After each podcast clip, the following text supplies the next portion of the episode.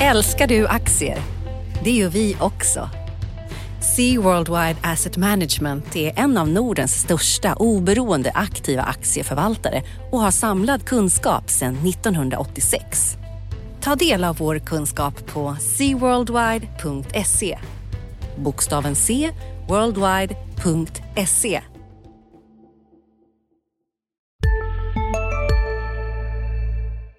Analyspodden presenteras idag av Paypal.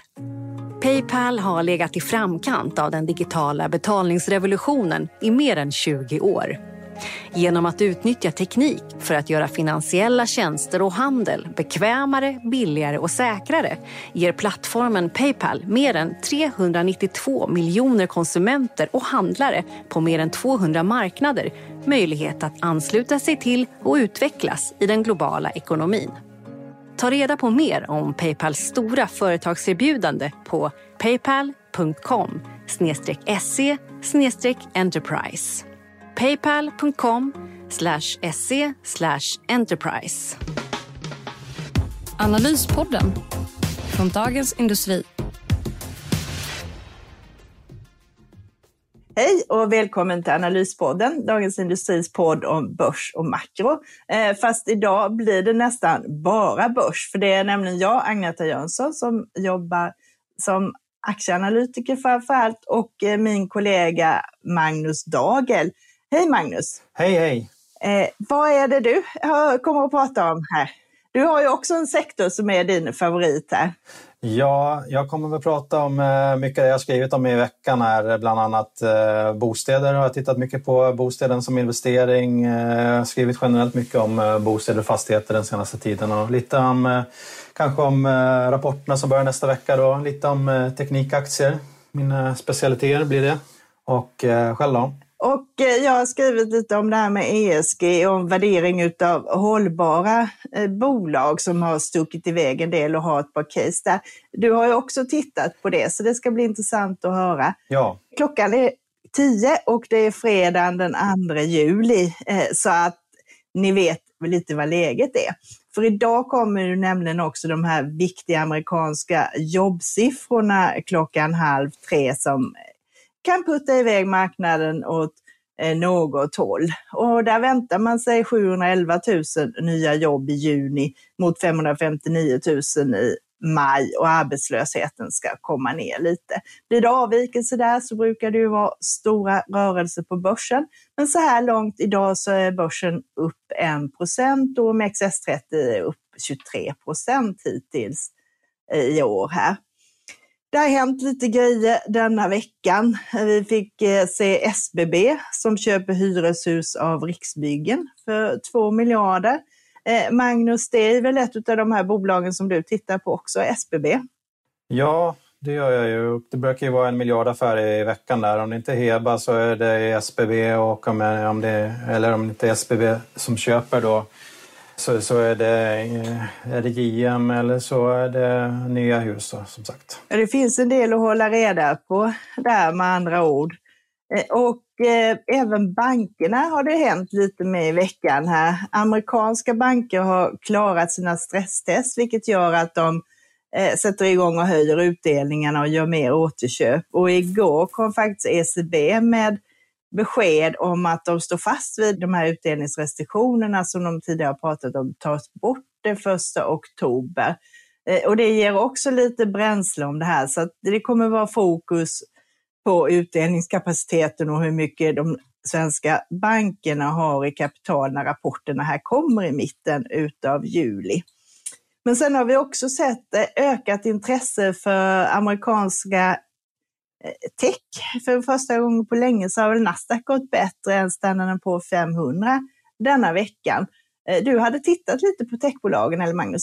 Ja, jag ska skriva om det till måndagens eh, tidning här och eh, man ser ju att många av de här techbolagen har gått eh, starkt i år. Eh, Nvidia är bäst, nästan 60 procent upp i år, men många av de här stora har ju gått bra. Det är egentligen bara Apple och Amazon som står och släpar efter här. Men vi har också sett en liten tudelning tycker jag att, eh, att de här förlustbolagen har i flera fall eh, gått, gått svagare och eh, så äntligen har också Tesla och eh, elbilstillverkarna gått lite sämre än börsen. Så vi hoppas att den eh, utvecklingen står sig för de är fortfarande helt galet värderade tycker jag. Så förhoppningsvis så blir det en fortsatt tudelning att de här stora techjättarna eh, går bättre. Jag tycker trots allt att de är ganska försiktigt värderade fortfarande men de här mindre förlustbolagen är helt, fortfarande helt galna värderade i många fall och inte minst elbilsbolagen då. Nio till exempel eh, värderat 20 procent högre än, än tyska BMW. Säljer ungefär 20 000 bilar förra året och eh, mot BMW som sålde 2 miljoner. Så det, det finns lite luft i värderingen tycker jag. Ja, och det vore ju skönt om man får bort det där, för det har man ju som sagt var sett att när det blir några motgångar så kan det slå ganska kraftigt i de här aktierna. Men jag håller med om det ser ju intressant att en del av de bara bolagen som Apple och Facebook, tittar du på P-talen så ligger de ju i samma nivå som verkstadsbolagen, ungefär på runt 25 gånger vinsten. Mm, precis, det uppmärksammar jag under hösten. Här, ja. Mm. Och även tillväxten, så PEG-talen är ganska hyggliga där. Ja, verkligen bra attraktiva PEG-tal tycker jag på de där. Men medan de andra bolagen är groteskt värderade tycker jag. Jag räknar precis ihop Tesla och man får faktiskt hela bilindustrin för samma börsvärde som Tesla. Eh, så det är ju det är orimligt, det förstår nog alla. Och det drivs ju andra, andra drivkrafter än liksom fundamenta utan det är framförallt ESG då, som du har tittat på en del. Ja, precis. Och där, där är det ju en eh, trånghets... Eh, prissättning. Det finns ju inte så många bolag att välja på, vilket driver upp priserna. Det kan vi prata om lite senare. Ska vi inte börja prata om det här med eh, bostäder och sådant? Det är ju sånt som berör alla kan man ju säga och där det har hänt en hel del eh, de senaste åren. Och många har blivit ganska rika på det där också. Hur lönsamt är det egentligen att köpa sin bostad? Jo, men det har ju varit lönsamt och det vet ju förmodligen de flesta om. Eh, men det jag har gjort det, är att jag har tittat på belånade bostäder. Då. De flesta av de här avkastningarna man ser och prisuppgången, det är obelånade bostäder. Och de flesta bostäder är ju belånade trots allt i Sverige och det, det är en stor skillnad man, eh, mot andra tillgångar tycker jag som man inte uppmärksammar så mycket. Det, det är ju att bostäder är lätt att belåna. Men alla som har försökt att belåna till exempel ädelmetaller eller onoterade aktier eller vad som helst så vet att det, det, är väldigt svårt att belåna dem. Men bostäder är väldigt lätt och eh, i de flesta fallen och man kan ofta belåna dem upp till 85 procent. Så att avkastning på ens egna insatta egna kapital blir i många fall väldigt, väldigt bra när man bryter ner de här årsavkastningarna på årsnivå, då är det faktiskt inte så mycket. Då ligger årstakten på runt 5-6 procent plus inflation. Men över tiden så blir det väldigt mycket. Eh, och när man belånar det så blir det en enorm avkastning som många svenskar och internationellt också som ägt bostäder eh, i långa perioder har, har gynnats av. Då. Och eh, det som Peter Lynch skrev i den här boken då, One Up on Wall Street att bostadsmarknaden är riggad till, eh, till bostadsägarens fördel och det tycker jag verkligen stämmer bra. Och sen har ju villapriserna rusat det senaste året. Tycker du det är rimligt att det har stigit så mycket? Ja, jag tycker faktiskt det. Det man ser i de här avkastningsserierna från Valueguard det är ju att bostadsrätter har ju gått väldigt mycket starkare än villapriserna faktiskt under ett antal år nu och det är faktiskt lite konstigt tycker jag. Man får tänka på att bostadsrätterna är ju i många fall belånade två gånger. Alltså det finns ju lån i föreningarna också, plus att man belånar själva bostäden.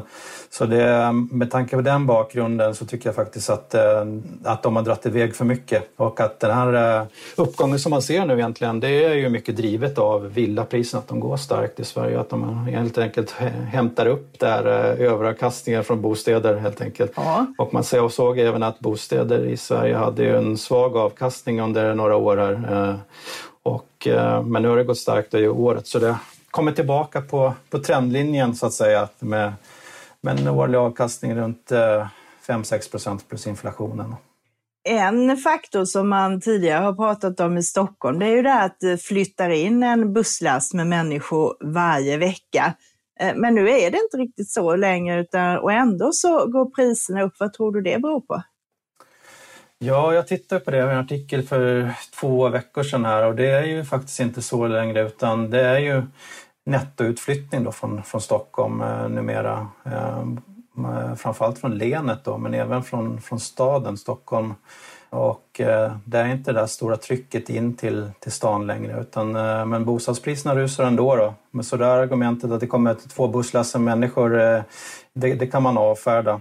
Så priserna drivs då av andra, andra faktorer. Och jag tror att många flyttar ut också eller många är det inte, liksom i nettotal jämfört med befolkningen är det inte många, men på marginalen så gör förmodligen de här höga bostadspriserna i Stockholm att, eh, att eh, människor måste flytta och söka sig till billigare boenden i kranskommunen och i andra, andra delar. I SCBs statistik såg man att det var stor nettoinflyttning från Stockholm till, eh, till Skåne bland annat. Ja, det ser man. Vi får då kan man ju se lite, man kan ju tänka sig att på lite sikt eh, så kan det där påverka om vi får, kommer in i en lite sämre marknad och framförallt om räntorna börjar röra sig uppåt så vi får ännu mer utmanande eh, marknad än vad, vad vi har varit vana vid. Ja. Sen har du ju också sett höga priser på kommersiella bostadshus och det ser vi ju nu alla de här affärerna. Vad händer på den marknaden? Ja, det ser man en väldigt tudelad marknad där att bostadsfastigheter eh, har gått extremt starkt på börsen och man ser att avkastningskraven sjunker lite ytterligare och det är en enormt tryck på så säkra tillgångar då, som, som bostäder anses vara då, eh, medan kontor är mer osäkert då eh, och där sätter man fortfarande rabatt på dem. Men eh, jag tycker också man såg det i den här transaktionen i, i veckan när Telia sålde sina master tyckte jag var en väldigt hög värdering, alltså 27 gånger ebitda. Och tittar man då drar man bort eh, avskrivningar, lite räntekostnader och skatt och då förstår man vad det blir för multiplar på sista raden där. Och det ser man, eh, tror jag, att eh, det är en extremt sug med så säkra tillgångar, säkra intäkter helt enkelt. Det ser man både på bostäder och sådana såna tillgångar som telekommaster. Ja, och där köper man på de värderingarna måste man ju verkligen tro på att långa räntor är här för att stanna för en lång tid så att säga. Annars blir det ju inte så jättebra avkastning om, vi börjar, om räntorna börjar sticka iväg här och avkastningskraven ökar. Nej, nej verkligen. Och det, då kommer vi tillbaka till bostäder och bostadsrätter där att man är belånad två gånger. Det får påverkan på många föreningar också om räntorna ska dra iväg. Det är någonting man måste väga in på en villa så är man trots allt bara belånad en gång. det, är, det är väl i och för sig ett bra tips för att ta med sig privatekonomiskt tips att man, att man ska kolla på det där hur hög belåningen per kvadratmeter är i själva föreningen också. Jätteviktigt. Det är det absolut viktigaste man ska göra när man köper bostad tycker jag. Titta på hur föreningen ser ut, vad för belåningsgrader. Uh, det är som Peter Lynch säger igen, att med en bostad så gör man mycket större research eh, när man köper den än när man gör en aktie.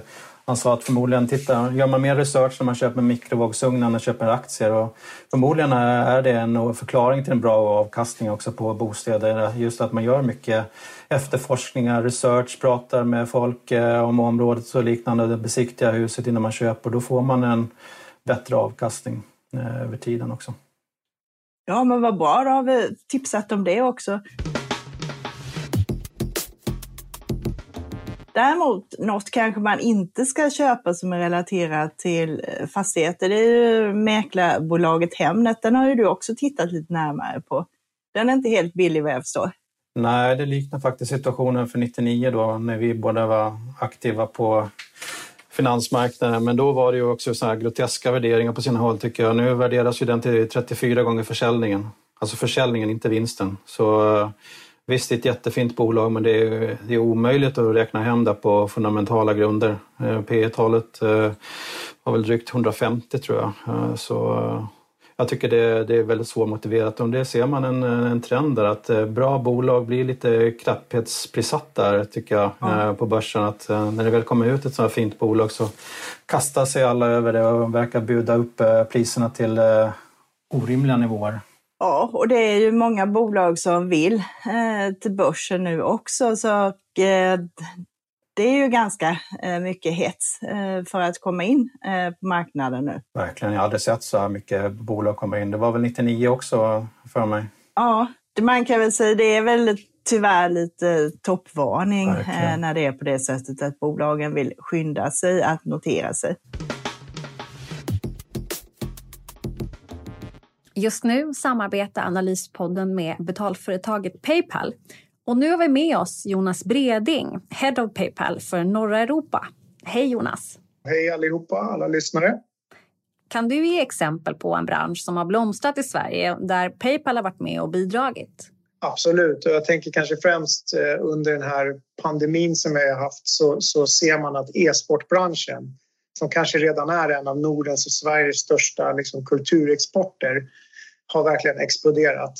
Eh, och, e-sporten har ju ökat i popularitet bland konsumenter i, i hela världen, i Europa och, och, främst Sverige kanske. Och faktum är att det är en spännande bransch för den växer med över 20 procent per år och kommer göra de närmsta åren. Och trenden vi ser inom e-sport är att man lägger mer och mer pengar på sitt spelande. Eh, tidigare så kanske man köpte ett spel men idag så kanske man spenderar mer pengar i spelet. Vad ser du för tillväxtmöjligheter då inom e-sporten och hur kan Paypal hjälpa där? Ja, många företag inom e-sport testar hela tiden nya sätt att engagera sina användare och, och tjäna pengar på tjänster och produkter och lansera nya affärsmodeller. Så om man kanske traditionellt förut köpte ett spel som konsument så fungerar inte riktigt betalningen på samma sätt idag. Eh, idag kanske det är en återkommande månadsavgift men det är också massor med köp som sker i spel vilket kan vara för skins, det vill säga virtuella varor eller någon form av digital valuta och så vidare som används under spelets gång. Och då är det viktigt för spelarna att kunna betala snabbt och säkert och väldigt friktionslöst, vilket är egentligen det vi sysslar med på Paypal. För ju djupare man lyckas engagera de här spelarna och ju mer friktionslöst spelet är, inklusive betalningsförfarandet, ju mer intäkter kommer det resultera i. Hur ser målgruppen ut då? Vilka kunder är det ni når på den här marknaden? Ja, om man tänker, fortsätter med e-sporten så kan man säga att många tror ju att, att gamers egentligen är är bara unga killar men det, men det är faktiskt helt, eh, helt Sista dagarna nu på vårens stora season sale. Passa på att göra sommarfint hemma, både inne och ute. Och fynda till fantastiska priser. Måndagen den 6 maj avslutar vi med Kvällsöppet i 21. Välkommen till Mio. Vi är specialister på det vi gör, precis som du. Därför försäkrar vi på Swedea bara småföretag, som ditt. För oss är små företag alltid större än stora och vår företagsförsäkring anpassar sig helt efter firmans förutsättningar. Gå in på swedea.se företag och jämför själv. Fel skulle jag våga säga.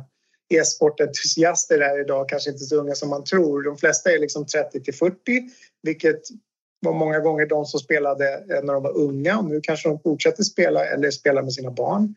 Men det finns också målgrupper som är mycket äldre än så. Och då ser vi liksom att då är det kanske mer spel via mobiltelefonen istället för via en konsol eller dator. Men det mest spännande är kanske att det finns en otroligt snabbväxande kvinnlig e-sportpublik. Och, och, hälften av alla kvinnor som spelar spel idag spenderar också pengar på e-sportsrelaterade produkter förra året. Um, och för de spelare som gör köpet i spelet vet vi att det upplevs krångligt och osäkert och ta fram sitt kort kanske när man står på bussen för att knappa in sina kortuppgifter eller liknande. Uh, och det, då erbjuder vi betaltjänster som gör det lite enklare och smidigare och säkrare för, för kunder att fortsätta ha roligt vart man än är. Okej. Okay. Tack så mycket Jonas Breding för din medverkan och tack till Paypal som samarbetar med Analyspodden. Tack så mycket. Du, nästa vecka så är det ju faktiskt riktigt fastighetsvecka på börsen. De brukar ju vara snabba på att få ihop sina bokslut och det kommer väldigt många bolag där. Eh, kan du säga någonting om eh, hur du ser på värderingarna där och hur du, vad du väntar dig? Ja, det skriver jag om till eh, lördagens tidning så det blir mer utförligt där. Då. Men eh, det är som sagt där, det är väldigt höga värderingar generellt på bostadsbolagen och värderingarna som mäts upp substansvärde då, premierna är nästan på samma nivå som i början på förra året där, innan coronakraschen. Så det är höga värderingar generellt, men det är väldigt tudelat också. Man ser att eh, bolag som är verksamma inom, inom kontor och detaljhandel sätter marknaden fortfarande rabatt på dem. Rätt ordentlig rabatt. Men eh, bolag som växer mycket som, som Sagax, MP3 och så här så sätter man stora premier på dem. Då. Så det är väldigt tudelat i fastighetssektorn. Då. Och redan nästa vecka så får vi en eh, föraning då hur det, hur det ser ut. Har du några favoriter i sektorn nu när vi går in i rapportperioden? Nej, det kan jag inte uttala mig om. Sånt. Nej, måste jag göra ordentlig research inom. Men däremot så tycker jag det är väldigt imponerande av bolag att de klarar av att rapportera på bara två dagar, eh, tre dagar, fyra dagar. Så det är förmodligen eh, semestern som, eh, som lockar där då, så att man kan lämna rapporten och gå på semester sen. Ja, man kan ju, kunde ju hoppas att de andra bolagen var lite snabbare, men eh, mina, de som jag har mest koll på, storbankerna, de kommer ju inte förrän i mitten av juli här.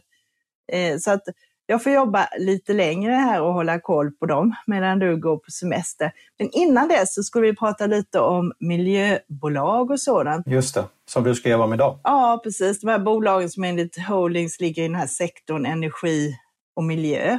Och då finns det på svenska börsen finns det 40 sådana bolag och utav de tio största har ett börsvärde på 57 miljarder ungefär. Och då är det här OX2 som kom in till börsen häromveckan det största på 15 miljarder. Men utav de här 10 så är det faktiskt bara två som är lönsamma. Det är OX2 då som du har en värdering på ungefär 57 gånger vinsten enligt vår eh, kollega Ulf Petterssons vinstprognos med en krona per aktie i år. Och sen har vi det andra vindkraftbolaget Eolus Vind som eh, handlas på ett P-tal på 29.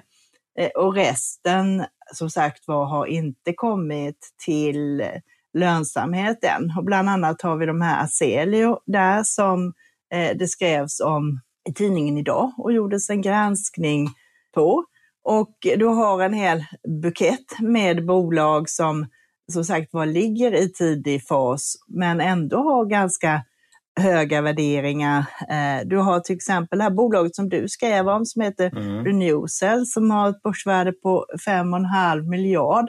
Eh, kan du berätta lite om din syn på det? Ja, men nu har det kommit ner ganska mycket, men jag tyckte det var ju, eh, det är ett väldigt bra bolag tycker jag. De gör ju helt rätt som vill återvinna kläder globalt. Och för det så bomullsproduktionen är ju en trång sektor. Det kommer bli det kommande åren att eh, hitta bomull helt enkelt. Så det, det är bara några procent av kläderna som återvinns. Så det, det, måste återvinnas mycket, mycket mer i världen för att man ska kunna klara av eh, produktionen av nya kläder. Så det, att, eh, det de gör, alltså att återvinna gamla kläder, är helt rätt. Men det var ju så att värderingen sprang ju liksom långt ifrån fundamenta i bolaget. När jag tittade på det för några månader sedan, då var ju värderingen uppe på drygt 8 miljarder och jag räknar lite grann på vad som skulle krävas för vinster för att nå där, här, eh, liksom försvara det. Och det är ett bolag som är fortfarande i väldigt tidig fas då, som, eh, som marknaden har diskonterat väldigt mycket av framtiden. Och jag tror att det var mycket också att den knapphetsprissättningen, att det finns inte så många hållbarhetsbolag och de som väl fanns så verkar marknaden kasta sig över dem och förvaltarna verkar ha slutat att räkna på dem och köpa dem ändå. Och de fanns ju många fonder bland annat de här. Men nu har ju eh, värderingen börjat komma ikapp. Bolaget aktierna har gått ner rätt rejält de senaste månaderna så nu börjar det väl normaliseras lite grann tycker jag, värderingen. På Men det blir, ska ju bli intressant att se och det är ju just det här som du säger med en knapphetsprissättning. Eh, när schweiziska investmentbanken UBS hade gjort en så här stor global undersökning med 450 investerare som har svarat på frågor. Och det är ju ett jättestort intresse för att investera hållbart. Eh, och den sektorn som de pekar ut och vill investera mest i, det är förnybar energi och energieffektivisering. Det är 35 procent som letar efter tema i den sektorn. Och sen är det cybersäkerhet, det är anpassning till klimatförändringar eh, och en massa sådana här teman som man försöker hitta eh, bolag att investera i. Vi har ju också en sån här hållbar portfölj på tidningen och där har vi med de här två största nordiska kan man säga, uppenbara hållbarhetskrisen. Det är ju norska Tomra där de har eh, tar och pantar burkar och flaskor och återvinner det. Och sen har man också en stor sorteringsverksamhet där man har smarta sensorbaserade maskiner som kan sortera allt liksom från eh, guld och grejer i gruvor till eh, tomater och mat och sånt där. Eh, det är ett bolag som gör allting rätt och man gynnas ju utav den här plast regleringen nu som EU har, där man säger att 90 procent av alla petflaskor till exempel ska samlas in och återvinnas till år 2029 här. Eh, tyvärr så syns ju det också i värderingen. Du hamnar Tomra på 71 gånger årets förväntade vinst och nästa, gång, nästa år kommer den ner till 60 gånger. Tycker inte du att det är övervärderat då, eller hur resonerar du där? Jo, jag tycker ju det. Samtidigt så är det ju jättesvårt eh, att liksom, Ehm, att vara utan om man vill ha den här typen av exponering. Så jag gjorde ju så vid årsskiftet att jag tog halverade det innehavet just på grund av värdering. Så det har kommit ner lite, men inte så jättemycket. Så att det blir ju ett, jag ska titta på det igen här när de har kommit med sin rapport här och se om, om de får förnyat förtroende eller om man ska minska ytterligare. Mm. Så ska, för, ska man göra en kassaflödesanalys på, på, på Tomra så se, ska man ju liksom komma till slutsatsen att de, det krävs ju tillväxt under många, många, många, många år, alltså 10-20 år med väldigt hög tillväxt för att eh, kunna komma i närheten av sådana här eh, uh, P-tal. Visst är det så. Det svåra är just, det finns ju en gigantisk eh, potential både inom den här sorteringsverksamheten och även om man, man är marknadsledande på den här eh, pantmaskinerna. Eh, om jag minns rätt så har man idag runt 78 000 sådana här maskiner installerade i världen. Och bara den här EU-grejen har någon analytiker räknat ut att det skulle behövas 100 000 maskiner till. Liksom. Och sen har du den här sorteringsverksamheten som man använder inom livsmedelstillverkning och sånt där. Eh, matsvinn är ju bland annat en sån här grej som är eh, väldigt viktig. Så att det finns, eh, möjligheterna finns där men de är svåra att kvantifiera. Det vill ju att de eh, har tur och lyckas med det här också. Men man ser i varje fall en säker tillväxt ja. under många år framöver och det är kanske det som eh, investerarna lockas av att man har återigen det här, så här säkra, säkra tillgångar, säk, säkra vinster, att man, eh, att man ser det framöver med de här EU-direktiven. Jo precis, jag tror det är det mycket som har drivit upp den här värderingen eh, de senaste åren, för det tog ju riktig fart när man började prata om de här plastdirektiven. Å andra sidan så har du Vestas då, det största bolaget i Danmark, det är vindturbintillverkaren. Där har faktiskt värderingen kommit ner lite på grund av att aktien har haft eh, motigare här och eh, är ner eh, 14 procent i år. Så där kommer du ner nästa år på en värdering nästan som ett vanligt verkstadsbolag på drygt 30 gånger vinsten. Och den tycker jag ser lite intressantare ut nu för man tittar man på orderingången så verkar det som om eh, orderflödet har tagit fart här igen. Andra kvartalet förra året var riktigt bra. Eh, Vestas gör som Ericsson gjorde förut, att man aviserar och talar om vissa order man får, men sen kommer det till eh, volymer som man inte får reda på förrän det är dags för eh, nästa rapport. Men tittar man på det här så behöver de eh, ha ytterligare eh, 1400 megawatt timmar i såld kapacitet och få komma upp som de var i förra årets nivå. Och det är inte omöjligt att de lyckas där. Och får man nu ett starkt orderflöde så kan det nog bli lite fart på de här. De släppte en del eh, stora order här i slutet av kvartalet då, eh, förra veckan och då började intresset komma tillbaka på, till aktien. Mm. Och det är ju en sån här megatrend också. Det är klart det behövs mer vindturbiner när man ska investera. Ja, och det ser vi ju inte minst i Sverige att det byggs, eh, vindkraften byggs ut kraftigt här nu eh, i Sverige och i övriga delarna av världen också, så de har ju verkligen framtiden för sig. Ja, men det har de och det är ju också ett bolag som är eh, marknadsledande. Framförallt så är de ju stora på de här jättestora turbinerna som man sätter upp i Nordsjön och så där de här helt gigantiska grejerna. Just det. Så den tycker jag faktiskt man kan hålla ögonen på lite, men annars är det som sagt var svårt med värderingarna och det har du på alla de här nordiska bolagen att det är väldigt många intressanta teknikbolag och sånt som är på gång men eh, antingen är de jättedyra eller också har de inte riktigt hunnit bli lönsamma än. Så det är lite ett bekymmer. Ja, och det gör ju dem känsliga för negativa nyheter när, när värderingarna är så pass höga som de är tycker man. Och det såg man ju inte minst i Renewcell att bolaget fortsätter utvecklas men att eh, när det är höga värderingar så kan kursen gå ner ändå. Även om, eh, även om de utvecklas enligt plan eller bara lite sämre. Jo men det är ju så och det är ju det som är jobbigt att eh, du kan få så enorma kast i, i aktiekursen och har man råkat ut för sådana här bakslag så kan det vara lite jobbigt att komma igen. Så att Eh, Eh, vi är nog i ett sådant klimat där man inte som förra året helt kan strunta i värderingarna utan man eh, behöver nog fundera ett varv till. Ska vi nöja oss med det och eh, titta lite på vad som händer nästa vecka istället. Det har vi gått igenom ganska mycket. Det är mycket fastighetsrapporter. Jag tror det är sju, åtta fastighetsrapporter som kommer med, med start på måndag då, med, med, med Diös. Sen har vi flera, täcker bland annat in både kontor och bostäder. Både Wallenstam och Magnolia kommer till exempel nästa vecka och även Fabege på fredag. Eh, även Fast Partner kommer, Hatrium Ljungby kommer så vi täcker in det. Så nu, vi får en bra eh, föraning hur det ser ut på fastighetssidan då. Eh, industrivärden kommer också, som ligger med en liten premie nu faktiskt, såg jag. Förra om åren så var den alltid mer eller mindre stor rabatt men nu har eh, det heta börsklimatet gjort att även den handlas med en premie. Då. Det är lite konstigt för de har ju bara noterade bolag. Jag kan köpa att de här som har onoterade bolag som Kinnevik och Öresund och de här, att det kan bli en, eh, Eller eller så att du kan få lite premie där. Men industrivärden som bara äger stora noterade bolag känns lite konstigt att du ska ha en premie på. Men eh, det är väl, vi får väl se. Eh, det är väl sådant som brukar rätta till sig också. Hinner vi med ett litet eh, boktips också? Absolut. Till, eh, till, till alla som går på semester idag. Jag tycker eh, många förmodligen, våra läsare och lyssnare, de har förmodligen läst den här boken. Men det är Peter Lynch klassiker One Up on Wall Street som kom 1989 och han slutade förvalta sin Magellanfond 1990 med fantastisk eh, utveckling. Och den, eh, I boken där så går han igenom eh, lite grann hur han bar sig åt och mycket så handfasta tips till, till privatplacerare som är väldigt lättläst tycker jag.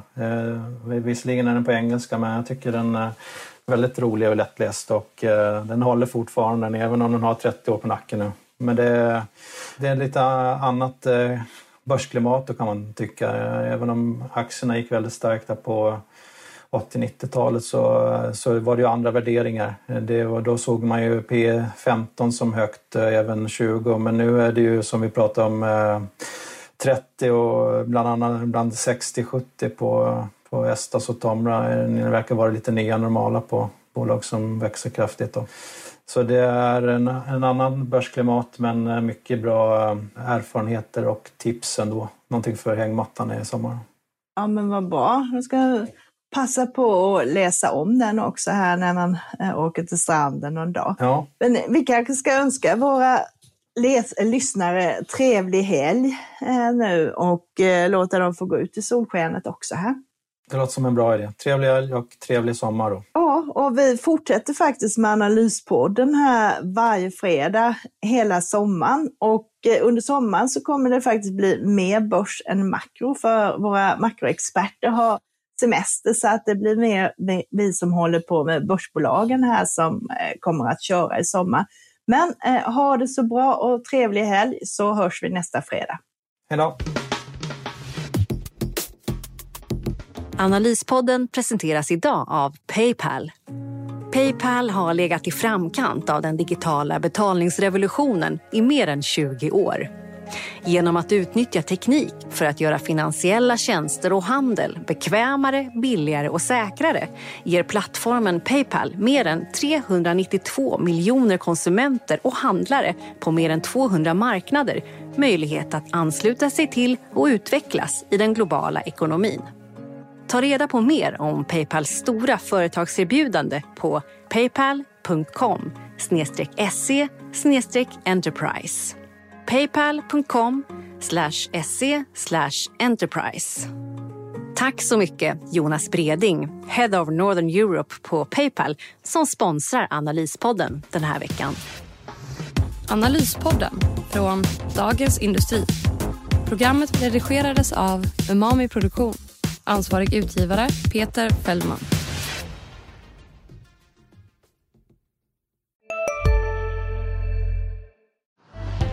Älskar du aktier? Det gör vi också. Sea Worldwide Asset Management är en av Nordens största oberoende aktiva aktieförvaltare och har samlad kunskap sedan 1986. Ta del av vår kunskap på seaworldwide.se. Bokstaven C worldwide.se